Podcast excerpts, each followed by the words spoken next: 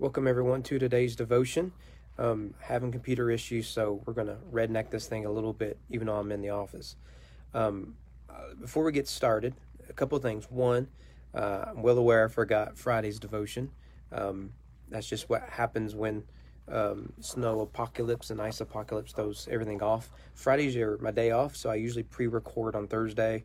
Got out of routine, so we'll we'll look at what we were supposed to do last Friday today.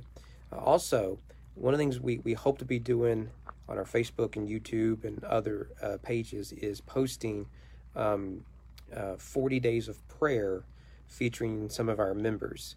Um, the 40 days of prayer is leading up to Easter. Um, East Frankfort, along with other Kentucky Baptist churches, are involved in what's known as the Gospel to Every Home. It's a statewide effort to take the gospel to every home, to share the gospel with uh, with as many people as possible. So, uh, if you'd like to help us in that effort, um, be sure to reach out to me or us here at the church. Um, but our goal by the end of the, end of the year is to reach as many people as we can uh, with the good news of Jesus. And so, starting now, between now and Easter, the emphasis is going to be on prayer. And then come spring, shortly after Easter, we'll do more specific outreaches. But if you want to do outreach, it's, it's, it's pretty easy. Go talk to somebody. In fact, your church right now could double in size between yesterday and this upcoming Sunday. All you have to do is for each person to bring someone with them. Uh, that, that, that's it. There's, there's no rocket scientist to church growth. There's no rocket scientist to reaching the nations for Christ. Um, uh, so pray for those that God has put in your life who need to know Jesus, that God has called you to be that missionary to them. Speaking of missionaries, let's look at Acts chapter 16. And In Acts 16, a couple things happen. One is we meet uh, two interesting characters. One will be a long term character that will play an important role beyond the book of Acts. Uh, and the other is a is a well known one that doesn't really play much of a role, but um, many are fond uh, of this character, so so we'll highlight them. Uh, and then we'll see a story that parallels what we saw earlier with Peter, um, but the the outcome was was different. So um, let's start in verse one. It says, Paul came also to Derbe and Lystra. Remember, it's Lystra in chapter 14 where he was stoned almost to death. A disciple was there named Timothy, the son of a Jewish woman, who was a believer, but his father was Greek. He was well spoken of by the brothers at Lystra and Iconium. Paul wanted Timothy to accompany him and took him and circumcised him because of his because of the Jews who were in those places for they all knew that his father was a Greek. Some some debate here. It's interesting that with Timothy, Paul has him circumcised. With Titus later, he doesn't. So what you have with Timothy is his father is Gentile, his mother is Jewish. And so because of the the mother's line, Paul went ahead and had Timothy circumcised because he didn't want that issue to, to be a stumbling block for ministry. However, later with Titus, he does not do that. He brings that up, I, I believe, in Galatians, um, and it'll show up in Acts as well, as we'll see. But um, uh, because Titus is a Gentile, so the issue is is that because of Timothy's Jewish heritage on his mother's side, he went in and went through the ritual of circumcision, so as not to cause a stumbling block. But with Titus, who is only a, a Gentile, um, Paul's theology rightly understands, and we saw in chapter 15 last Thursday, that circumcision doesn't save. And one doesn't need to be a uh, circumcised in order to to receive the redemption in Christ. So that's why Paul goes through this. But here we meet Timothy, um, and Timothy's going to play an important role, yes, in Acts, but really beyond Acts. Uh, this is the Timothy who will uh, become one of the primary um, ministers with Paul, and then following Paul, um, and um, starting a legacy of of, of ministers um, after him. So um, he'll show up in his two letters. He'll show up in Hebrews. He'll show up in many of the the greetings uh, that Paul has. So Timothy is a very very important uh, figure, a, a, young person that Paul mentors, and there is something good and right about mentoring. Uh, future ministers. We, we, we seek to do that here at East Frankfort. Um, people wanting to go into ministry, we, we invite them to do a year long internship um, with that. Well, I want to skip down um, just to summarize verses 6 to 10. Uh, Paul plans on going to some cities, but the Spirit says no, but does call him the Macedonia. So we see there the role of the Holy Spirit throughout the book of Acts is, is a vital uh, really probably the main storyline. But um, it's God sovereignly leading Paul and Silas and now Timothy to Macedonia, not to these other places, for whatever reasons he, he desired. But verses 11 to 15 is the story of Lydia. Now, Lydia doesn't play uh, a huge role in Acts, um, but is, is pr- a pretty well known character. Uh, setting sail from Troas, we made direct voyage to uh, Samothrace, I don't know how to pronounce that, and the following day to Neapolis. I just want to pause there and highlight. It's it's very subtle. You may have missed it. Um, verse eleven. It says, "We went and did this." In fact, it the first reference that I could find in chapter 16 to a we was in chapter 10. When Paul had seen the vision, immediately we sought to go on into Macedonia. And and I believe all the other references was they. They went to Lystra, they uh, try to go to this other city, you know, but all of a sudden starting in verse 10, it is we. Now this we is an important detail in Acts. Remember, I've, I've tried to point these out as often as, as I could, um, that Luke writes really as a historian more than the other narrative writers of, of, of the New Testament. He, he, he does a lot of investigation, does a lot of work, and so often he gives us characters that uh, and gives gives us their, their names, likely identifying uh, for us his his eyewitnesses. But starting here in chapter 16, we're going to get a lot of we's. And the reason is because Luke is telling us he was there. And one of the things you'll find is when Luke is present, the details skyrocket. We'll see this particularly later near the end of the book with the um, uh, the shipwreck. It is it is um, too much detail, really, and the reason is because Luke's there. So we're getting Luke's account of the story of Paul. And this is interesting because the four Gospels are all eyewitness accounts. Matthew and John, of course, are, are, eyewitnesses as disciples. Luke, in his investigative nature. Mark, in the influence of, of Peter.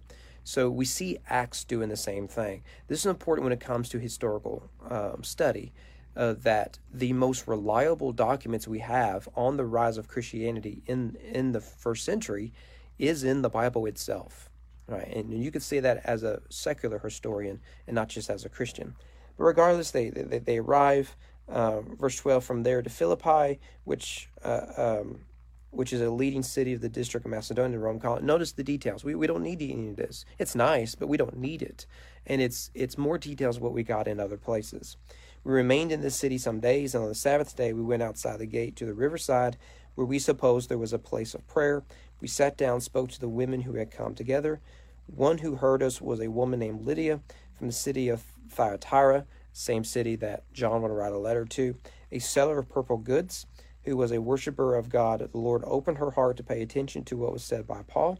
And after she was baptized, and her household as well, she urged us, saying, If you have judged me to be faithful to the Lord, come to my house and stay. And she prevailed upon us. Uh, so this is the story of Lydia, her conversion. Um, they're out there just sharing the gospel with anyone who would receive it. And uh, the Lord opens her heart. Uh, let me add just, just one little detail here, and that is her entire household is saved. Uh, this is a matter of some debate, particularly between Credo Baptists and Paedo Baptists. As, as a Southern Baptist, I'm a Credo Baptist. I believe that baptism are based on one's creed, one's faith, rather than Paedo baptism, which is the baptism of, of infants and babies. Um, the household redemptions are, are, are do not demand that there are babies being baptized or that babies are believing because babies can't believe. Uh, but this comes up quite a bit in Acts that you have entire households being saved. Well, I don't think that's that's a surprise. I've baptized uh, married couples, and through that, their children you know, a year later come to faith. And I would say those are household um, redemptions. Um, and I think you have something like that going on with, with Lydia. I want to look at one last part of chapter 16 um, before concluding today. And this goes down to verse um, 25, and this is the Philippian jailer. Um, and the reason this story is important is because it parallels a similar story with Peter. Remember the humor story where Peter is in prison, the church in Jerusalem are praying fervently for him, and the angel um, breaks his chains, and Peter walks out and goes to the church, right? And the little girl uh, was so excited she forgot to let Peter in, you know, and uh, and as a result, those jailers, if I remember right, um, were punished. Well, that's what happens if someone breaks free from prison. You are punished often by execution. Well, essentially the same story happens here, except Paul and his companions don't escape, they actually stay. And there's more going on here. Notice starting in verse 25. About midnight, Paul and Silas were praying, so they're arrested for preaching the gospel, and singing hymns to God, and the prisoners were listening to them. That, it's amazing, isn't it? They are in prison for reasons of injustice. They're victims of injustice, and yet their attitude is that of joy. Look, this is why I think reading the Bible is so good, is because when we put ourselves into their shoes, which is what narrative does for us, it really puts the things we complain about in perspective. Uh, right. That, so so my computer right here is on the other side of my phone here is is acting quite slow today. And it's easy to, to be frustrated that you're not able to do the things that you wanted to do and not everything's going as you plan. You think about this pales in comparison to what it is Paul and, and his companions are going through. And yet here they are, giving praise to the Lord in the middle of their circumstances. American evangelicals have got to learn this. If we want to see a turnaround, we have got to be the turnaround. We have got to really change the way we go about our faith, the way we live our faith, and, and the attitudes by which we, we, we live. Look, you are going to have to choose joy. And Paul and his companions choose joy despite their circumstances. And you notice that the other prisoners, who assumingly are there for justified reasons, they're listening in on Paul. They're listening in on his companions. There's something different. How can I have the joy that they possess? And and and that starts the process of being open to the gospel. Look, when we are inconsistent with our faith, people aren't going to listen to us. And so Paul here is singing in verse 26 Suddenly there was a great earthquake. So the foundations of the prison were shaken. Immediately all the doors were open. Everyone's bonds were unfastened. So this is clearly a supernatural earthquake. When the jailer woke and saw that the prison doors were open, he drew his sword and was about to kill himself, supposing that the prisoners had escaped. But Paul cried out with a loud voice, Do not harm yourself, for we are all here. Now, this is different from Peter's. Peter's now, Peter didn't do anything wrong. Paul didn't do anything wrong but different circumstances uh, lead to, to different responses. Uh, Peter was was redeemed by uh, the angel and led back to the church as an answer to their prayers. Here, Paul sees this as, as an opportunity, uh, trusting that the Lord will uh, provide for him. And so he stays. And imagine again, he's not in prison for justified reasons, yet he's willing to stay for the good of the prisoners, for the good of the faculty and staff of that prison, and for the sake of the gospel.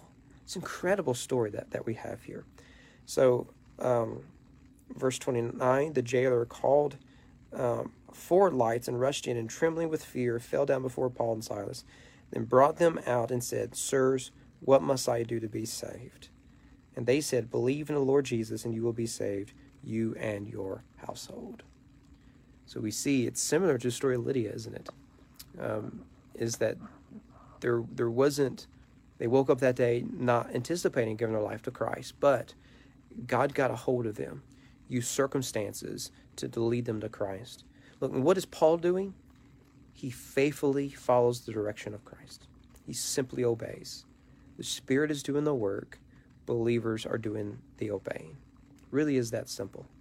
Well, Lord willing, we'll go back to our more traditional camera and whatnot uh, tomorrow but um, when we'll be in Acts 17, important chapter, particularly in ministering in a very secular context. Um, and so we'll look look at that. Uh, and hopefully we'll be putting more content out there in the next 40 days, starting today. So hope see you guys and have a good rest of the day.